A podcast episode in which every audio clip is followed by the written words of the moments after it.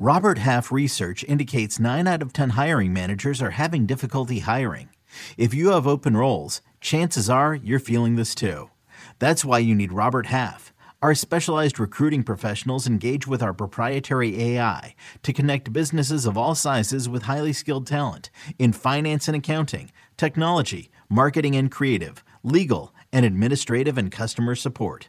At Robert Half, we know talent. Visit RobertHalf.com today.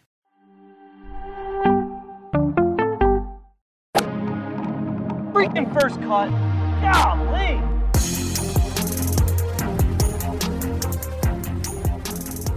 Welcome to the First Cut Podcast. I'm Rick Gehman, and this is your DFS preview for this week's Memorial Tournament. And joining me to break it all down, Sia Nejad is here. Sia, what up? Rick, what is up? I am so excited to break down the Memorial. I legit. I hope you can see it. I'm legitimately excited. Uh, I can't wait to get the show started. Stacked field, great tournament, lots of changes, so plenty to discuss. And rounding out our group for today, it's Greg DuCharme. Greg, good to see you, bud. Hey, good to see you too. Uh, I hope everybody's having a great Memorial Day. Um, an important day for me, no no doubt about it. So I'm ex- I'm very excited. I'm, I'm sorry, Jacob, if I'm dating the show already, but we have a tendency to do that. The three of us, we like We're to date live, it right it's away. okay. so yeah, Memorial Day. I got the red, white, and blue on. Uh, American flag belt underneath that. I, I don't think I need to show you, but yeah, it's uh, it's a great day. I'm very excited about it. And nothing more American than that Madonna mic that you are rocking right Yes, now, my friends. Congratulations. Well, and also I gotta say, Rick, the T-shirt we can't quite see Oh, the full T-shirt, but I think is. on there, yeah, there you go. I I just wanted to say, uh, I'm definitely ordering one of each. My wife is Team Brooks. yeah, it's splitting households. You know, I mean, it's, Yeah. it's uh, this was all my wife's doing. She was actually out of town for a couple of days, and these came in the mail, and I'm like, "What? Who, who sent us these?" And she's like, "No, I made them up and had them sent in." I'm like, They're great. "I've never loved you more than this moment Yeah, right now." It's it's beautiful. what is this? This is like a there's a there's a show that your wife probably watched or watches.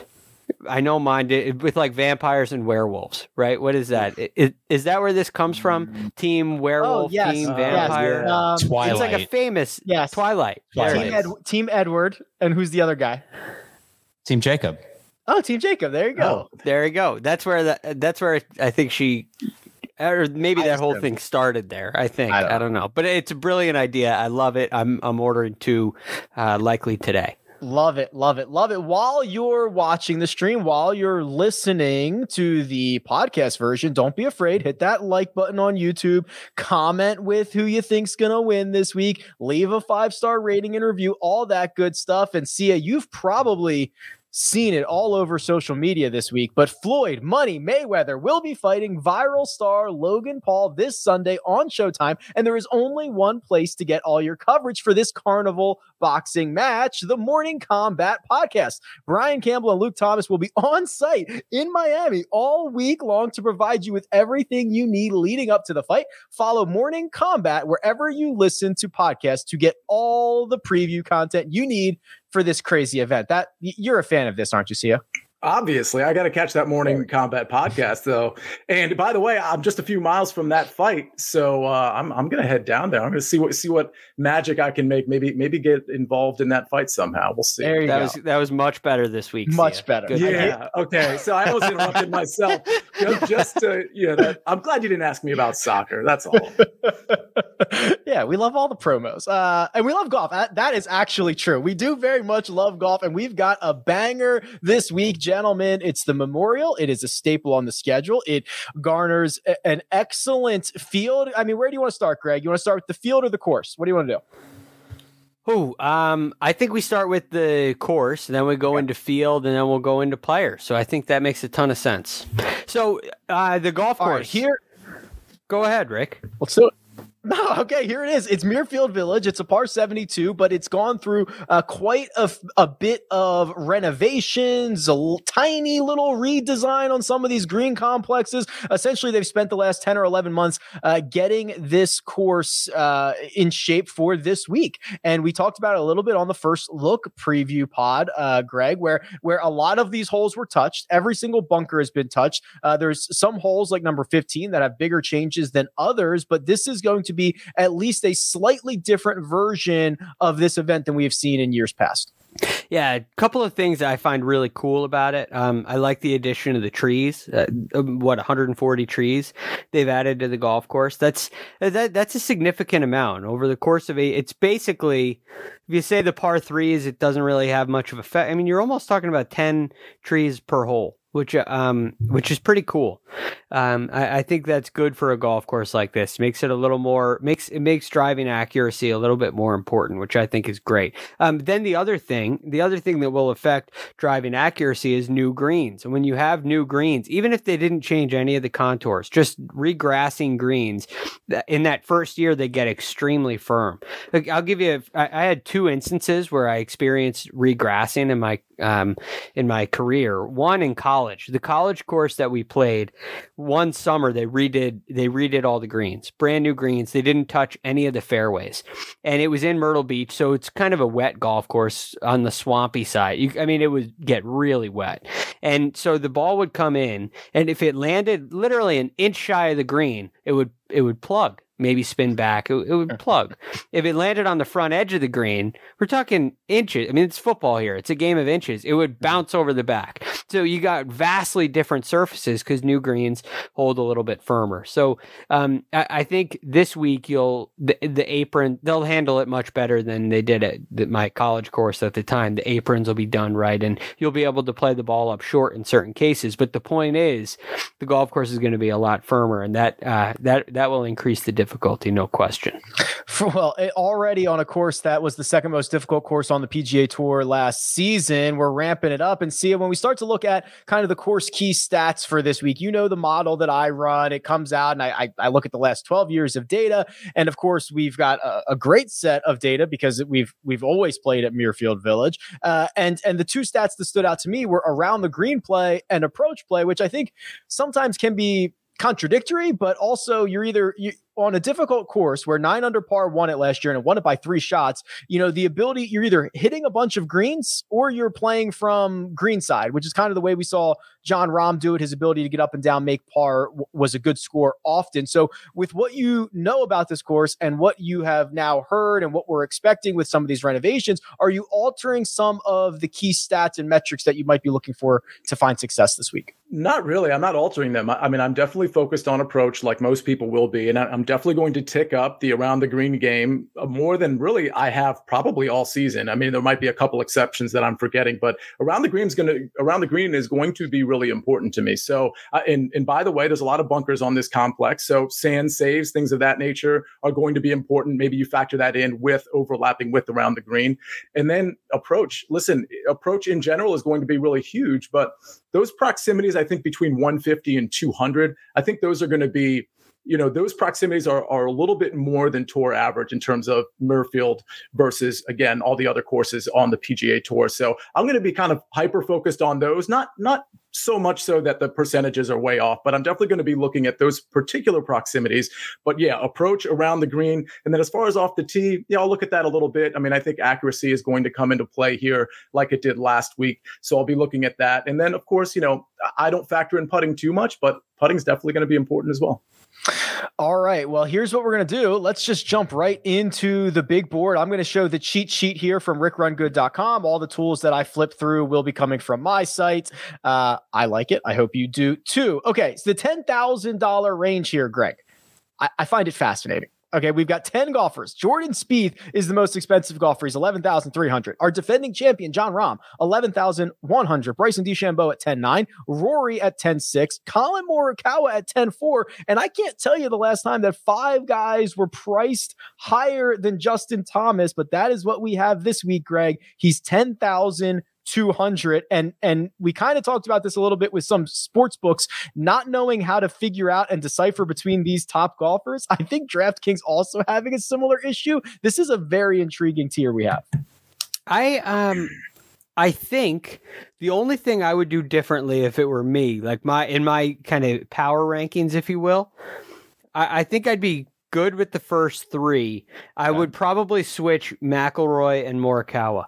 Ooh, Um, okay. and and I think that would be the only change I would make um, if I were power ranking. So maybe there's a little bit of value with Morikawa. I imagine he's going to be extremely popular this week. People will remember that he won um, at this golf course as well, uh, kind of in the. I guess this would be like the C rendition. This week we'll have the the A because it's the newest, the most important. Then you have Muirfield of last year for the Memorial, and that and that's a completely different setup than what we had at the workday. So I, I do think Morikawa will get a lot of um, action. I'm interested to get hear what Sia has to th- say, but I do think that Spieth is the class of the field. I think he's earned that right through since waste management. I mean, every single tournament he's played, he has lived inside the top five.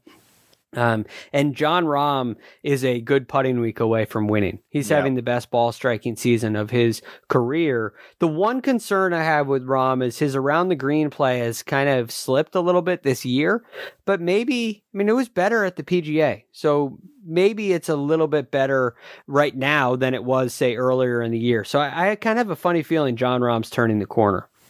I tend to think that as well. And I look at some of the places that he's found success, played much better at the PGA Championship. He played well at Torrey Pines. We know he won this event last year. He won at Olympia Fields. I just feel like when the, the course gets more difficult, Jon Rahm seems to rise to the top. Yeah. And it's it's interesting, Sia, because uh, Greg mentioned something that I, I know a lot of people are going to want to look at. Not only the events that we've had at Muirfield Village for the memorial, but you throw in the one workday charity open that we had last year. So that's what I've got up on on rickrungood.com right now. And if I just sort by those those two events, right, o- over the past six years, uh, Patrick Cantlay, number one in strokes gained total, and that man Collin Morikawa, number two. Now, of course, it's only eight rounds, but he's averaging 2.2 strokes gained per round. So to Greg's point, out of this 10K range, maybe there is a little bit of built-in value on Mr. Morikawa.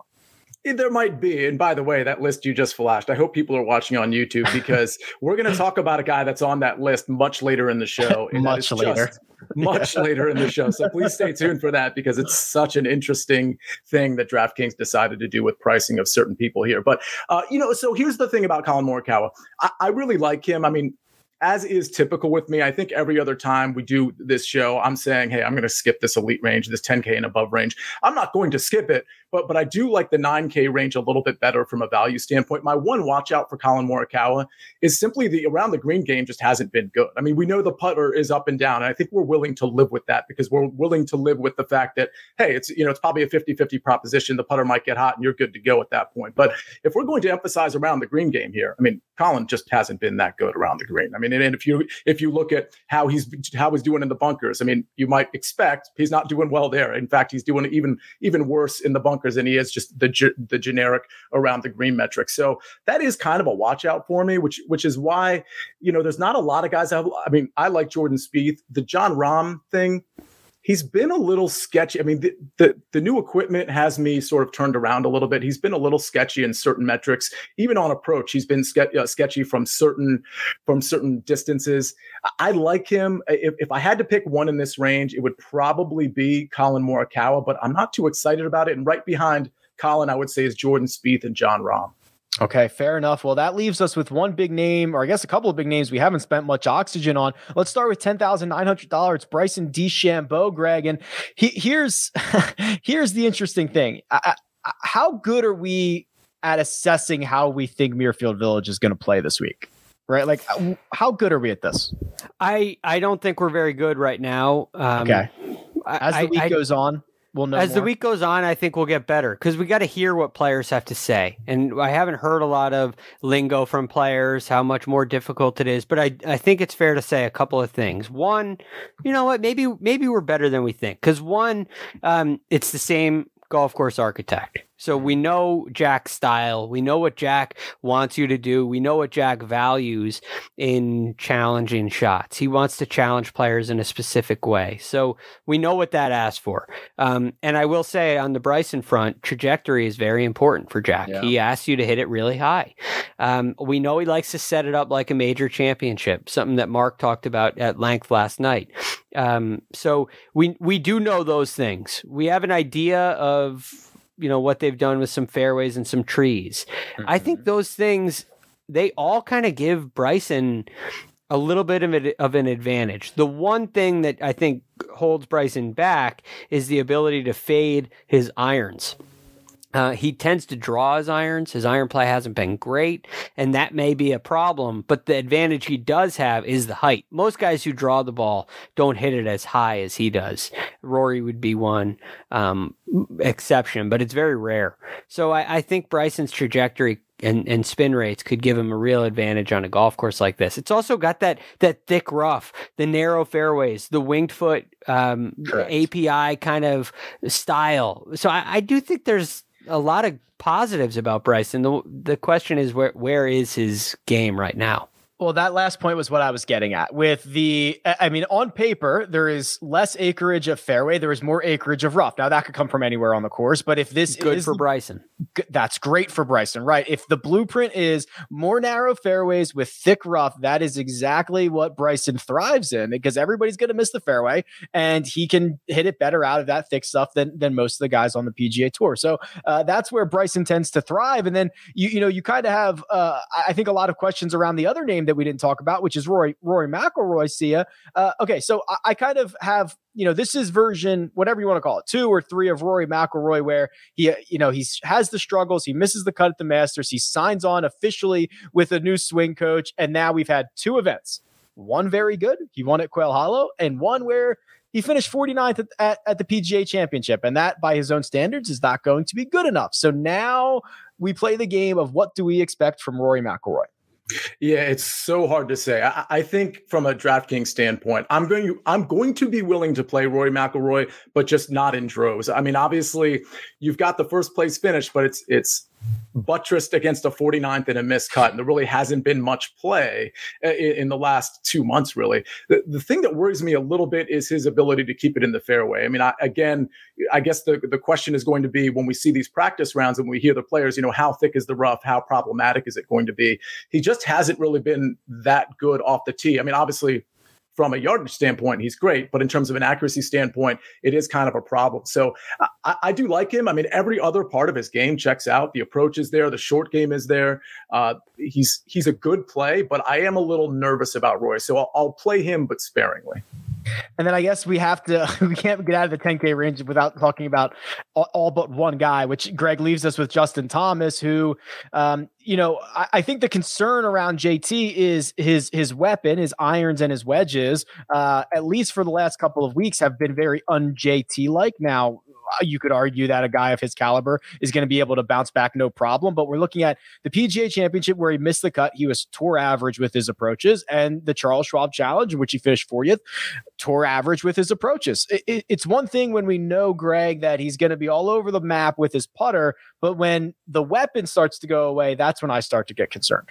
Yeah, and um, you know there are two ways to look at that. It could be a fluke, could have been a bad sure. day, maybe he had, you know, a stiff neck. I don't know. There there are a lot of reasons why somebody can have an off day. So I don't generally look into it too much, but watching him play, just the eye test, I mean, he was sculling wedges over the green. These are bizarre. He was hitting bizarre shots. And I'm kind of left in a place of wonder with that. Is that an anomaly? Is that does that mean that look, that was a fluke? It was a bad day. I got a bad night's sleep. I wasn't focused. I I don't know what it could be. I you know I, I got in a fight with my girlfriend. I, I don't know what that could possibly be if you're JT, but it definitely leaves me with a lot of questions. So I'm on the fence here. Could this be solved overnight? Could this just be he's got to clear his head and get himself back to focused, and we're going to get uh, the JT that we normally get this week, or is there is there a problem going on? And so for me right now, I'm leaning towards staying away from JT because this is my horse. This is my anchor. I have a feeling the winner of this tournament is going to come from this range. And and because of that, I got to stay away from JT because I, I don't think he's ready to to go win this week. All right. Sorry, JT. You're not making Greg's short list, which allows us to go down to the $9,000 tier, Sia. And you are already on record, my friend, as saying this is a, a tier you like. It starts with Viktor Hovland, Xander Schauffele, Patrick Cantlay, Hideki Matsuyama, Corey Conners, and it's rounded out by Tony Finau, Patrick Reed, and Scotty Scheffler. What do you think? Yeah, I mean, am I really not going to say Viktor Hovland? I mean, he you you really you really have to search long and hard to find something wrong with Viktor Hovland's game. I mean, you really have to really split hairs and be like, "Oh, okay, there's this one little thing with this sort of narrow narrow reference point that I want to examine. Uh, like I, I, believe maybe it's maybe 125 to 150 where he's not rating out very well. I'm trying to remember off the top of my head. Actually, it's 150 to 175. It looks like he doesn't rate out, you know, amazingly. Everything else, this guy rates out really well, which is why he's fourth in my model. I, I mean, I, I genuinely think you could have put Viktor Hovland in the 10, 10K range, and I don't think anybody would have really and by the way, in the betting market, I think he's he's above this range as well. So I like Viktor Hovland quite a bit. Uh, other guys I like, believe it or not, I think I might actually go back to Patrick Cantlay. I mean, he he rates out really well for me here. You know, obviously, it looks like his game may have bounced back. I mean, with his recent form. So I'm not saying it has. I mean, we talked about this a little yesterday on the preview show, where we're probably early on Patrick Cantlay if we're taking him right now, especially uh, in this particular tournament. So I'm going to be focused on Cantlay, Viktor Hovland, and believe it or not, you know, I think I like Tony Finau this week. I, would love for you guys to sort of, you know, cheer me on there because then that'll really kind of, you know, support my theory. But Tony Finau rates out really well, and so I kind of like him as well. So, um, Let's do. I'm looking at the last 24 rounds here just by strokes gained total. Viktor Hovland is fourth. He's been phenomenal. It's Spieth, Morikawa, Hoffman, Viktor Hovland. Those are the top four. If you look at Patrick Cantlay, the only real concern that I have left for him is the putter. He has not been able to figure it out. He's lost strokes putting in seven straight. I could not find another instance of that in my database. So he's in the worst putting stretch of his career. You'd argue maybe it comes around at some point. Uh, but I actually do like Tony Finau this this week. He's he's someone that you know he had a, a couple of, of weird weeks in a row, and now he's starting to turn the corner again. He has a putter issue as well, but he's starting to look more like the Tony Finau before Riviera when he went to a playoff with Max Homa than the one we saw, you know, maybe a couple of weeks ago. So, Greg, I turn our, our attention to you for this 9K range. We've got Hideki here. We've got Corey Conners. We've got Xander. I mean, who, who in this range uh, has your full attention? Uh, Hideki, uh, Hideki does for sure, and it's it's because of what we said very early on in the show. Sia pointed out, uh, actually, Rick, you pointed out approach and around the green. Those are the two most important things, and this is where Hideki Matsuyama excels. Um, and so yeah. for that reason, I, I think he's in um, in kind of in prime position to go out there and have a really solid week. And then you add to that he, his course history here, um, it, w- which is no surprise. He has a sixth in 2019. Um, the and, and, he won his first attempt in 2014. I think that was his first PGA Tour win. Yeah, tied fifth I, in 2015 he's he, he didn't play great in 2020 rick but um he i don't think hideki was in his best of form at that time so um yeah I, i'm looking at hideki and i'm saying a, a, guy who's great with the iron play. He's great with his um, around the green play. He's 35th for the year around the green and 19th for approach. And his form since Masters has actually not been that bad. He really had a chance at PGA. Um, yeah, the third did. round probably let it get away from him. So I, am looking at at Hideki as the guy in this range. I, I tend to agree with you, Greg. He's been very good. And the other part I love about it is he is never owned on. DraftKings. I'm looking at his historic ownership here. In his last eight starts, he has cracked the double digits one time. He was 10.7% wow. owned at the Players Championship. The last four weeks, 5%, 6%, 7%, 3%. The guy, just yeah. nobody ever plays him. It's amazing stuff. No, I, yeah, he's the Masters champion right? I mean, but but he's a low key. Typically, guys like that, I'll give a couple of weeks. Like they're they're not going to win again anytime soon. It's too big of a deal. But for Hideki, I don't know. It it feels like um like he's taking kind of an under the radar approach, at least here in America. He was uh, going to sure win the PGA Championship. I'm I'm sure of it. He was going to win the PGA Championship, except for like that four hole stretch that he had. I think it was on Saturday. And it was yeah. just like he was awesome. He played 68 holes, awesome. He did. I completely agree. So I look, I, I I think he's set up for another great week this week. Uh, the bottom of this range, see Patrick Reed and Scotty Scheffler, uh, two guys coming off missed cuts at Fort Worth, which used to be a bigger deal for ownership, but uh, Patrick Reed did it in a way that was pretty ugly. He shot a horrible Friday, I think it was a 75, and he missed a five footer for par on his last hole, and everybody saw it, which I know impacts people. And Scotty Scheffler was uh, arguably maybe one of the maybe the most popular guy who missed the cut last week. He's an even 9,000. Now, there were a ton of six of six lineups, but what do you think the industry does around these two guys coming off of early weeks? Yeah, I think it's going to be low ownership. So I think if you were going to do a contrarian play or make a contrarian play, I'd probably do it with Scotty Scheffler, in spite of the fact that last week, I mean, he, he lost strokes on approach. I mean, it's not exactly the recipe, but we know how he can pile up DraftKings points. And, and when the game, when the ball striking is in form, he can absolutely contend. The thing about Patrick Reed, I, you know, just the metrics don't match up, which is why I haven't really been on him this entire year. I mean, I'm, I'm, actually a Patrick Reed fan. I like playing him. I like him kind of being in a range where he's always sort of contrarian. I also like betting his outright number because there's usually some value on it, but I don't think I can take him among some of these guys in the 9K range. So I'm mm. absolutely off Patrick Reed. I might play a little Scheffler just to be different, but I'm I'm a fan of neither of those two this week. Okay, fair enough. There is some intriguing options down in the 8K range. And then, of course, we've got to get to the value. And there's one guy very much near the bottom that we're going to have a discussion about. But first, we're going to take a quick break and hear a word from our partners. From the world of Sonic the Hedgehog, a new hero arrives. I am ready. Is there anyone stronger? No. Ha! Tougher? No. Funnier? I do not make jokes, I make warriors. Knuckles, now streaming only on Paramount Plus. Yes! You can now relive the best moments of the UEFA Champions League 24 7. The UEFA Champions League channel is a new 24 hour streaming channel serving non stop goals, highlights, and full match replays from the world's most prestigious club competition. Reminisce on your favorite moments, legendary players, and brilliant goals with the UEFA Champions League channel, streaming around the clock on Pluto TV and the CBS Sports app. And we're back. $8,000 range, fairly small. It starts with Sam Burns, who's coming off a missed, or excuse me, a withdrawal at the PGA Championship. We're going to have to talk about that. Joaquin Niemann, Matt Fitzpatrick, Cam Smith, Louis Oosthuizen, and Shane Lowry, and then Greg, it wraps with Charley Hoffman, who's been unbelievable, Sungjae Im, Billy Horschel, Keegan Bradley, and Rickie Fowler. Hit it, Jacob. Rickie Fowler. yes, pretty good. That's my favorite one. Every time I hear his name now, I I, I say that in my mind. And Rickie, you know, I can't say it without. I can't say that or playoffs. Playoffs. Yeah, playoffs. That's great. Same deal.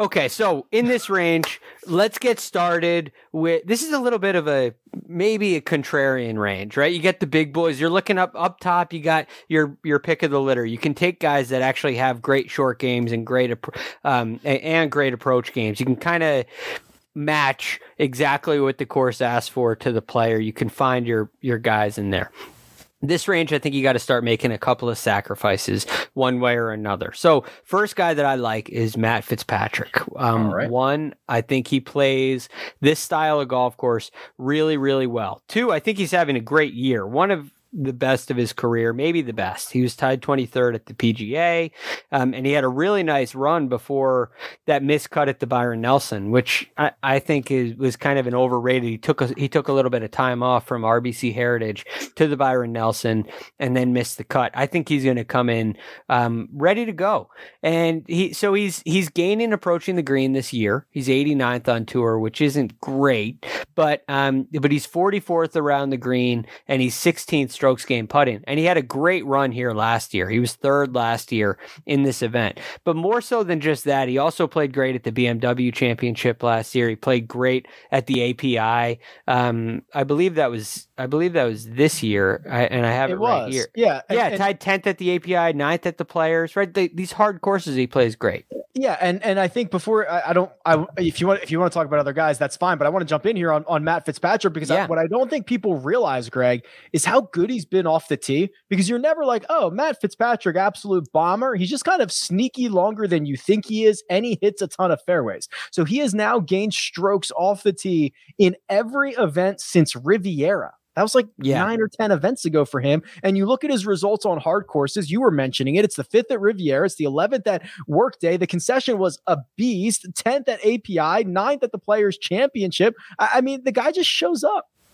Yeah, it, well, it, it offers um, his style of play, and he said this before too. I, he likes when it's when it's difficult because you got to play a little bit differently. You got to think. Finding fairways becomes a little bit more valuable. Of course, there are other ways around it. You can you can play the Bryson style and and do that, but you you don't have to go out there and make a birdie on every hole, right? You got to think your way around the golf course a little bit, and it's something that Matt Fitzpatrick's really really good at. So. um so for that reason, I'm a big fan of Matt Fitzpatrick this week. Okay. Uh, And then a couple other guys in this range. I think they're going to be really popular, um, and I'm sure that they're in Sia's models as well. But Charley Hoffman and Keegan Bradley, like, like are they? I'll ask you guys: Are they um, like in the too good to be true category? Are they a little overpopular this week? Is there a problem? Because I can't find a problem with Charley Hoffman. I, I can't find a reason not to play him other than can he really do it again? There's So- not a reason. Yeah, there's not a reason not to play him. I mean, I, I looked because I, I, Greg, I agree with you that I was kind of almost looking for, okay, when is it going to finally break down for Charley Hoffman? He's striking it too well. Rick, sorry to interrupt. No, no, I was just I was just going to illustrate the same thing. I mean, uh, so this is the last 24 rounds, strokes gained approach. Uh, number one in this field is Collin Morikawa. Number two is Charley Hoffman. Uh, if you go Yeah. to T to if you go to T to Green, Charley Hoffman is behind only Collin Morikawa and Jordan Spieth. Keegan Bradley's like eighth or ninth on this list. I mean, it is what these guys are doing. Um, Eh, fantasy people understand it, right? They're playing them constantly every single week because they're they're in the low eight thousand range and they're ball striking the heck out of it, and they're they're doing really good things. So I, I don't I don't know what the argument is outside of they're going to be popular. Yeah, I mean, even I guess you could make a, a course history argument. He missed the last two cuts in 19 and in 18. Um, he doesn't really have a great record here. No top 10s, only one top 25 in 2014. But um, he didn't have a great record at Colonial either. So I kind of feel like he's just playing well enough to outplay the fact that he may not love the course, may not love the setup. I, I think he's hitting it too good. So He's yeah, I'm definitely on Team Hoffman this week. he, he's team Charley. He's a huge. Uh, we're gonna have shirts for every single player on VJ Tour. uh, he, oh, I should we should have gone with his team no putt. What are we thinking? That would have been. A Oh, yeah.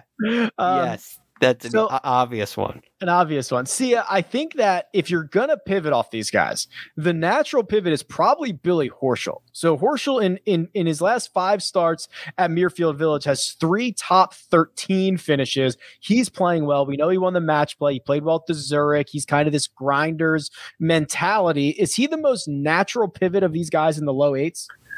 Yeah, I think the most natural pivot for me is probably Louis and Shane Lowry. Uh, I, I like, especially if this course plays as hard as, as we think it might. And again, we'll find out as the week goes and, and as some practice rounds get in. But I, I really like Louis. I mean, if you if you break him down over the last 24 rounds, he's great. If you actually scale it even up to 12 rounds, he he's even better. So he's really on an upward trajectory. I think.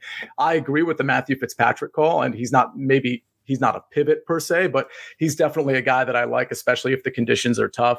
Uh, But yeah, I, I like Fitzpatrick. I like Louis. I, I guess with Billy Horschel, I mean, uh, what you just flashed on the screen, it was pretty impressive. Not just the recent history, but the course history here. So I, I might have to mine a little bit deeper there. But my my guys in this range are Fitzpatrick, of course, Hoffman and Keegan Bradley. And again, again, speaking of upward trajectory, if you break it down from 24 to 12 with those two guys, it's really great too. But I think Louis might be the pivot for me or Shane Lowry. So, okay, lots lot to unwrap there. Billy Horschel, just to put a bow on him, if you go back to just the the Muirfield Village storyline, he is basically the third best player in this field historically if you have at least 20 rounds. So that's where Billy Horschel pops up. And to put a bow on uh, Louis Forcia, if you go to the last 12 rounds, that's what I'm showing on the screen right now. The three best players, Sam Burns, which maybe we should talk about what the heck we're going to do with Sam Burns. Sam Burns, Viktor Hovland, and then Louis Oosthuizen is number three. Keegan is number four. Jordan Spieth is number five. So, Greg, I'll I'll turn our attention uh, for Sam Burns to you. He is coming off of a win, a runners up, a runner up, a I believe it was fourth at the Zurich with with Billy Ho, and then he played what I, I think he played six holes at the PGA Championship and withdrew and cited a back injury. Yeah, and that's the that that's kind of the problem here, right? Does like does any of that stuff matter? Um or cuz an injury can really throw you off your rhythm. So so you're right, he has a win, a second and only plays a couple of holes at PGA. I'm sure that crushed a lot of lineups. It Um, did. yeah. Yeah, it did. He I'm sure it crushed a 15% couple of yours Yeah, right? Yeah, 15% owned, right? Um, not surprising, and it should be that way. He's coming off a win at a sec. Like, yeah, you got to play Sam Burns, but where are where are we with the injury? Is he is he nicked up? Is he hurt at all? I mean, I, I I've seen. I, I think I'm a fade on Sam Burns. One, that is a big question mark for me. And the other reason is he has played here twice and he shot 81 twice. In he's played four rounds here, right? Two of them, half the time he shot 81. um, so he's got two 81s and he's got a 73 and a 71. Uh, that doesn't. I know it's, this is a different player we're talking about now, but because of the injury and because of the course history, I'm I'm a little more uh, skittish on Sam Burns. One thing, Rick, real quick, that I wanted to point out because I don't want to lose this thought because we have been emphasizing around the green game. In this 8K range, there are four guys within the top 15 in around the green game over the last 24 rounds. Maybe you want a bigger sample size for this particular metric, maybe not. But over the last 24 rounds, Keegan Bradley is eighth, Louis 11th. Lowry, I believe, is 15th, and Rickie Fowler makes an appearance as well. I don't know if we want to talk about him, but the point is, when you're talking about Keegan and you're talking about guys like Charley Hoffman, you know, you want to analyze it, I guess, from all different aspects. I mean, I, think people would be surprised that Keegan's in the top 10 around the green, and and obviously Louis and Lowry doesn't shock me that they're up there as well. Yeah, I was already loading up uh, Rickie Fowler because we've. I guess we have to talk about this. So he ha- got his first. Fowler. Yeah. got his first. I paused because I thought he was gonna hit it, and then I didn't. And then he got me because I didn't know how long to wait. Um, the the top ten that he had at the PGA Championship, Greg, was his first top ten since last year's American Express. That's in like January. We're talking about. That's 16 months. That's 16 months of golf between top 10s. Are we magically now going to say, all right, he's back, or I've got to see more? I, for me personally, I've got to see more. Um, but from a DFS standpoint, maybe maybe you could take a flyer on Rickie Fowler. Um, what do you think about his ownership? Because I, I definitely have some analysis here, but I want to know what you think his ownership will be. Is it going to be is it going to be overly inflated this week? If you want to go out and win a million dollars with a single bullet, you pivot off of Keegan Bradley, the free square, which people are going to call him that. You pivot off Charley Hoffman at 8,300, the free square, and you play Rickie Fowler. So my thought there is if you want to play him in this giant tournament and you want to throw, you know, a couple bullets in the chamber and, you know, instead of 150 max, you want to throw two, Rickie, guys like Rickie Fowler should be in your lineup, not Keegan Bradley and Charley Hoffman. So if it's a single entry or three max, I'm happy to play the chalk in, in those particular circumstances. But uh, Rickie, I don't think the ownership is going to be high because of who else is there. Yeah, all right. Well, that's so that's good analysis. So in that case, these are the, at the PGA Championship. It's not just that he came in tied eighth, okay? Because because there are a number of factors that go into why somebody does well. And when you get on a place like Kiawah Island, the ocean course, it, it's a little bit like an open championship. Right? Padraig Harrington comes in tied fourth. Uh, if if Padraig Harrington was in this field, I don't think we would be playing him.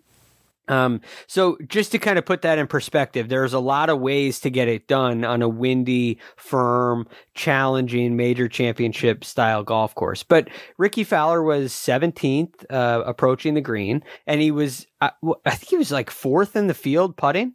He had so he had a great putting week. He had great approach, uh, a great iron play week, and those are the things that were plaguing Rickie Fowler in this massive gap between top tens. So I, I am um, optimistic about maybe a little improvement in iron play, maybe a little improvement in putting. the question I have is how does he get to that number of 17th approaching the green last week? Because he, he only hit, um, he, he didn't hit more than 13 greens in a round. Um, so he had a round where he only hit eight greens. So is he really striking it well, or was the ball striking just really tough for everybody? So uh, there are a lot of questions floating about me, but I would say the overwhelming positive is that he has had an uptick in iron play and in putting.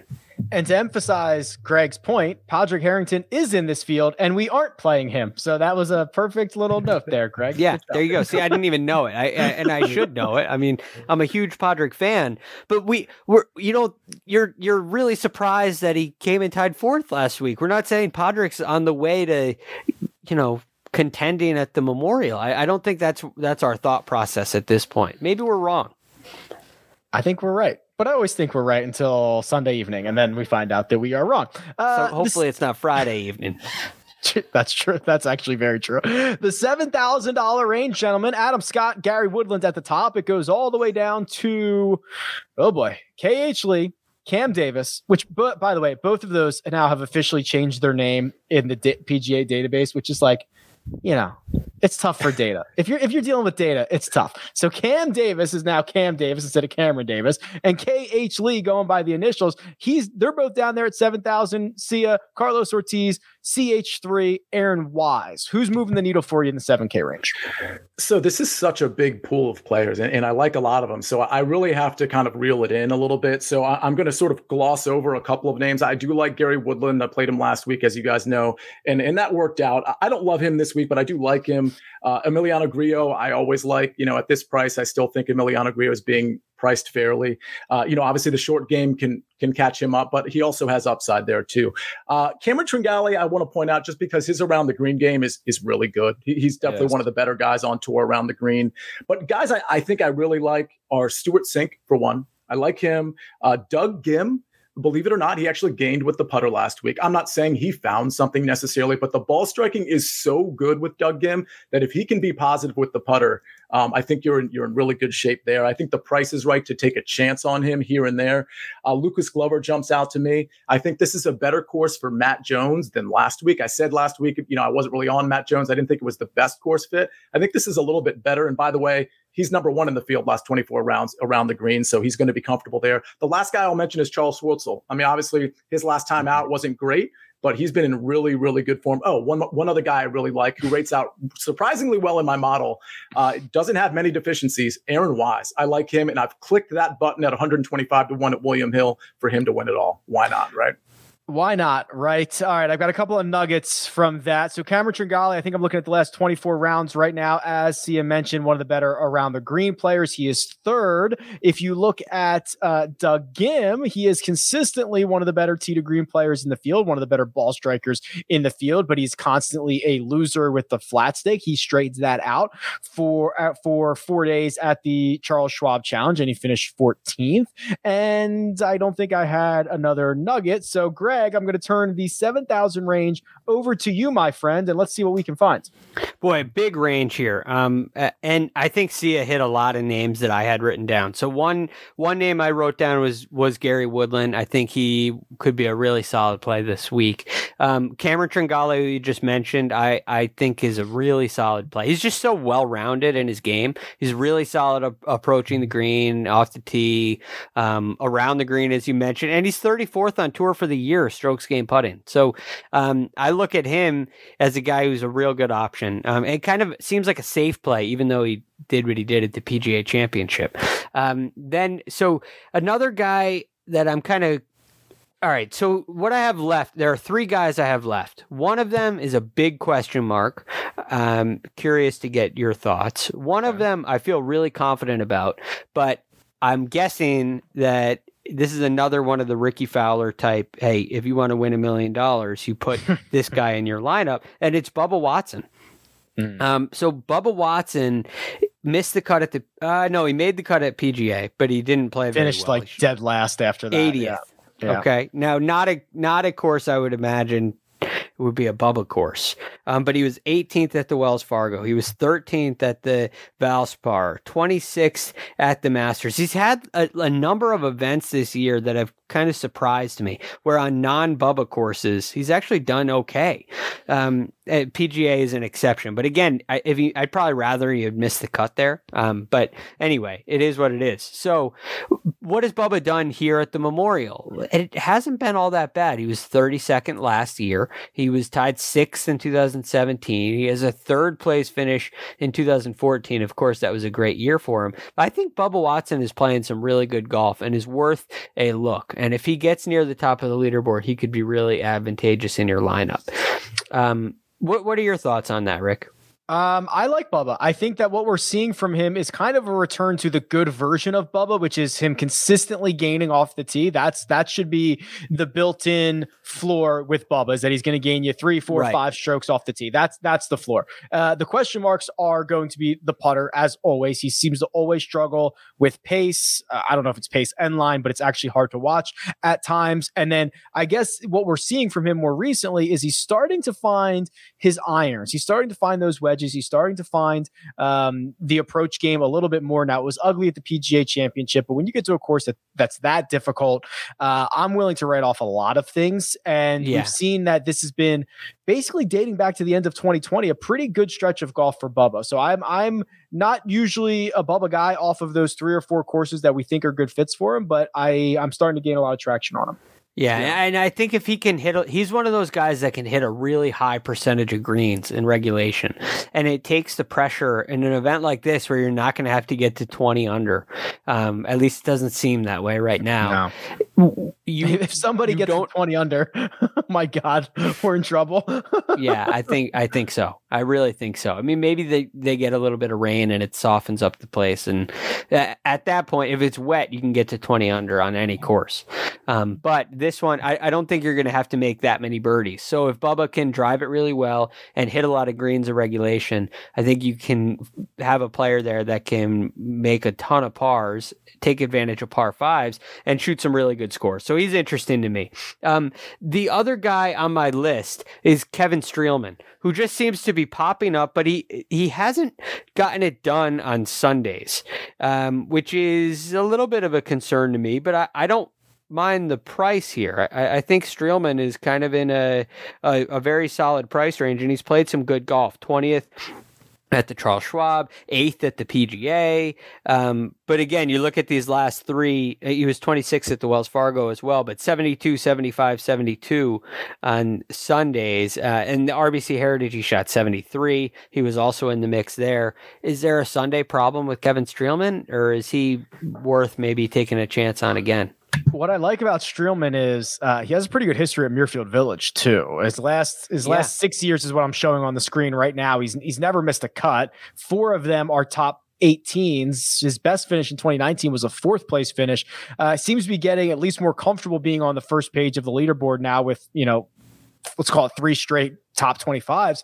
Uh, his his history, at least in the last five years, is much more reminiscent of Matt Kuchar, uh, but he's playing better than Kuchar right now. So it's I think it's a pretty good stab in this mid seven thousand dollar price price range. Okay, that's good.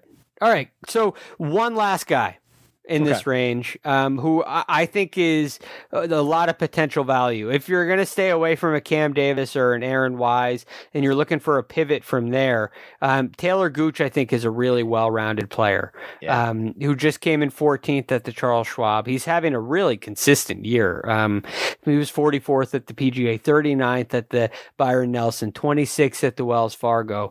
Um, he came in fifth all the way back at the Players. This is kind of a year I, I was expecting a little bit of a breakout year for Taylor Gooch this year, and I I don't think we've gotten the breakout year, but I do think.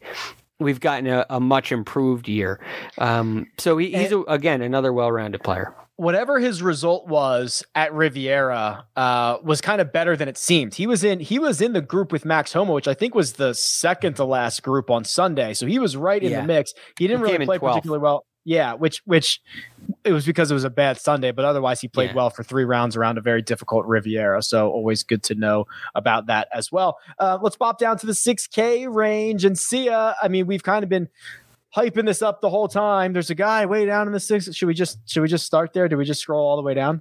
You want to start? can I guess? Sure. You, Well, you're you gonna guys have been talking. I completely missed it. it. You're going to is- be able to guess it because well, I don't want to give it away. But Well, yes, don't give it away. But I already know. I know I got it. it is it? He's at sixty one hundred. yes, Yeah, Kyle is it? Stanley. yeah, it's Kyle Stanley. And This you're a is Kyle is Stanley this guy. the Vince? i- yeah, is this the Vincent Whaley of this year? Because by the way, tied twentieth for Vincent Whaley last week. The eh, the jinx didn't work. Our jinx failed. He was he was a very safe sixty two hundred. the whale is incapable of being jinxed. He is he is too good.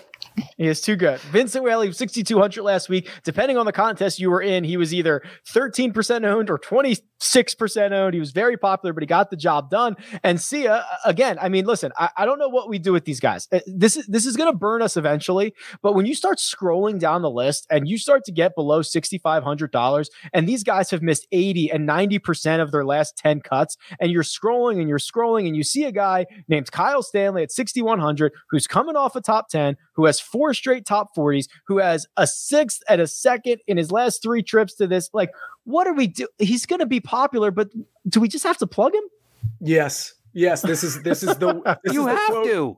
This is the whale e play from this week. Like that? You see what I did there, guys? Yeah. No, I, mean, I think you have to play him. That doesn't mean you have to play. It's not lock button. You don't play him in every single lineup. I mean, just like Whaley, you know, uh, you know, I think he was somewhere in most tournaments, somewhere between like 12 and 20 percent, and I think that's fair. And I think that's kind of good news, bad news. I mean, it's not like everybody is going to be playing Kyle Stanley. N- Not everybody played Whaley, but if you played him, you were really gaining on the field quite a bit. So I think Stanley is is not a must play, but yet you have to throw him in some lineups. Isn't it weird that because Whaley made the cut and finished 20th last week, now everyone will be much more comfortable playing Stanley? Like if if Whaley missed the two completely different guys who do not have any impact on one another at all. If Whaley Yeah. if Whaley would have missed the cut last week, we'd be avoiding Kyle Stanley because it's like this feels like the same exact thing.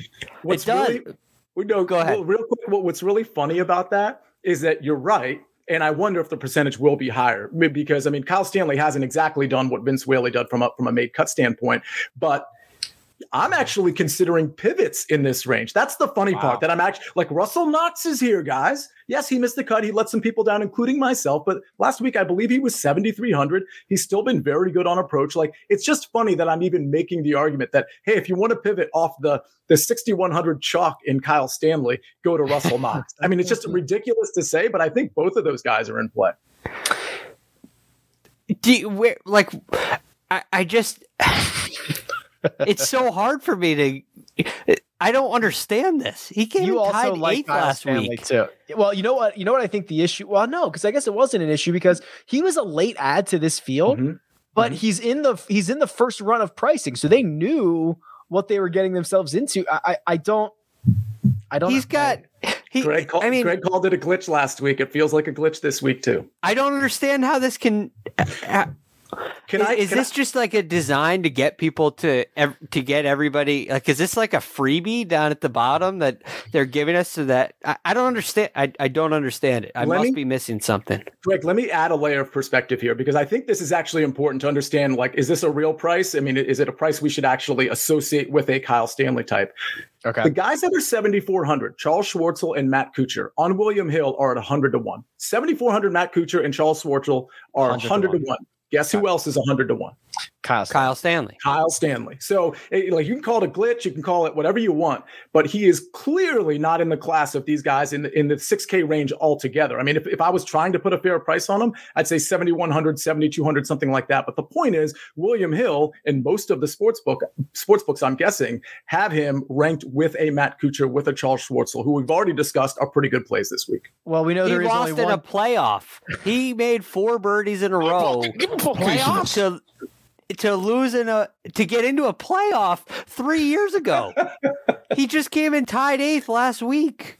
He's made four cuts in a row. This, this is a complete glitch. And i thought vincent whaley was safe last week. This may be Don't say it. Okay Go ahead, say it. Go ahead, say it. The greatest, the, the greatest play even safer.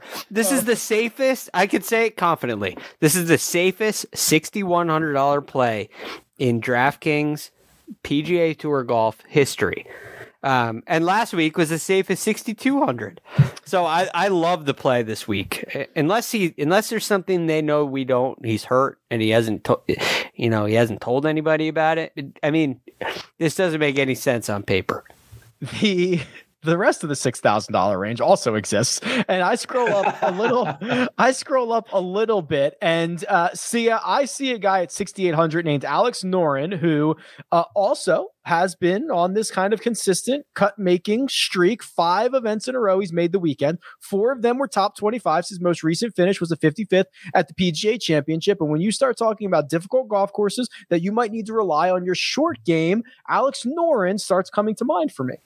Yeah, I like it, and he and he rates out pretty well. I think he has some upside. At least I would say at least top twenty upside.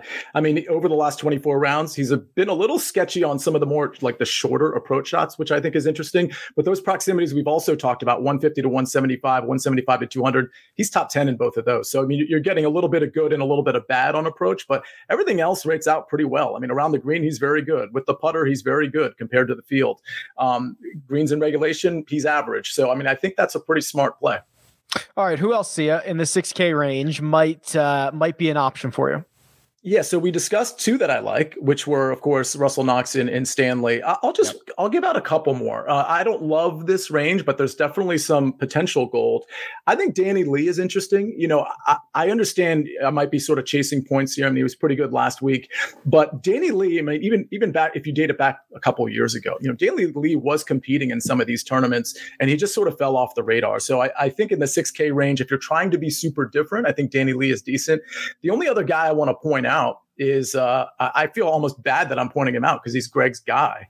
Uh, Adam Hadwin is in the 6K range. I think he's 6,700 and he's been playing very well. Greg, first to market on Adam Hadwin. It was probably two months ago he started talking about him, and yeah, the game's really coming around. Early, but it is coming around. It is. I'll give you that it's coming around. I mean, eighth place last week, you know, made cut at the PGA. He has, yeah. you know, not great course history here, but he has got some good course history. And he got the juices flowing early on Thursday, which I liked last week. It always makes you feel good when, you know, you see your guy when you wake up, you, you first check the leaderboard and he's four under through six, or, you know, he, so we got off to a good start last week, which is cool.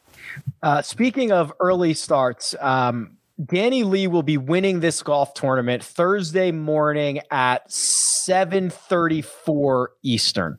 he'll, he'll, be, he'll, be, in like 50th an hour later, but he will be winning this tournament.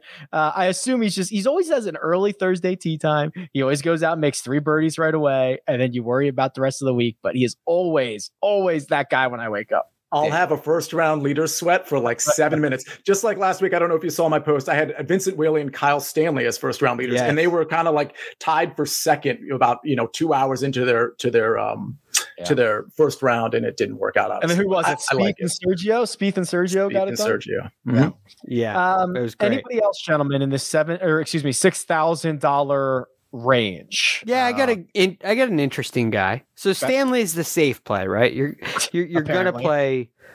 Yeah, you're gonna go with Stanley. I mean, he's a, the, my favorite guy, regardless of price in the 6K range. Um, like if you took, obviously there is pricing involved because it's the 6K range, but from 6,900 down to min price, he's my favorite in the range. Okay. Um, I am not averse to a guy named Danny Willett, um, which is a much more risky pick, a much more 6K ish type play. Now, Danny Willett came in 64th at the PGA Championship, but it, he he did come in 11th at the British Masters. He was 18th at the RBC Heritage. So he's had he's kind of had this like every other tournament thing going on where he's performed pretty well, and and he's done well at Muirfield Village. He's only played here twice. Um, he was tied 27th in 19 and tied 32nd in 2020. So um, and he, and by the way, in 2020 he shot 82 on Sunday which was a really tough day, if mm-hmm. you remember last year. He was it right there in the mix. So I give Danny Willett a little bit of a chance. I may throw a flyer at him in my non Kyle Stanley lineups. Maybe that's just line up. Um, I may I may get one share of Danny Willett in there. All right, Rick. If I if I could throw just two other guys in there that I think are worth considering, they're both they're both Rick Gehman specials actually. Lanto Griffin, who Ooh. again he's under seven K, and um, Brendan yeah, Steele at sixty five hundred. Lanto has not been good, unfortunately. Steele, I think, is a lot more interesting because, uh, yes, he made the cut at the PGA, didn't play well after that. Yeah, he made the cut at, at Quail Hollow, didn't play particularly well after that. But when you compare him to his peers, he's made more cuts than a lot of the guys pricing the same way, and he's and he's had a couple of top twenties recently at Muirfield Village. He would have been the one guy, of course, that I would have pointed out because he's he's one of my guys. Like yeah, that. he's, he's your, your team Steele. Another Team t-shirt. Steele. Team Steele. We're gonna have, I'm gonna have a closet full of soon. Um, all right, gentlemen, that was fun. That was your DFS preview.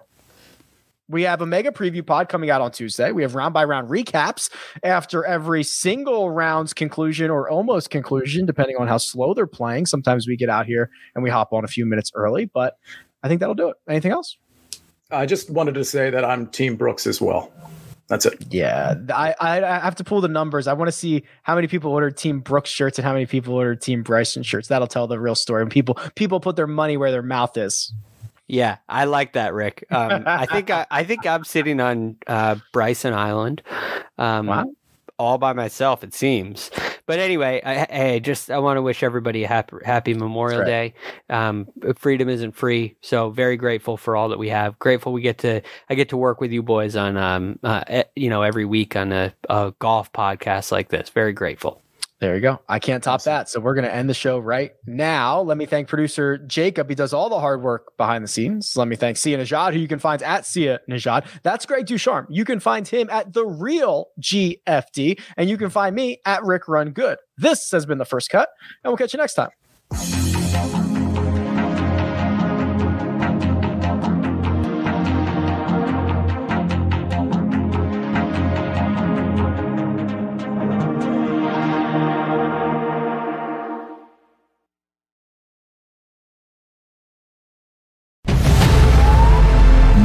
CBS Sunday. You collect rewards, right? This is how I make my living. When something is lost, Everyone's looking for something. he finds it. You strong swimmer? So so. So so. So so's okay. Justin Hartley stars. How you survive, you make quick, smart decisions, and you never let panic take the wheel. Sounds cool. It is cool, actually. Very cool. Tracker. New Sunday on CBS and streaming on Paramount Plus.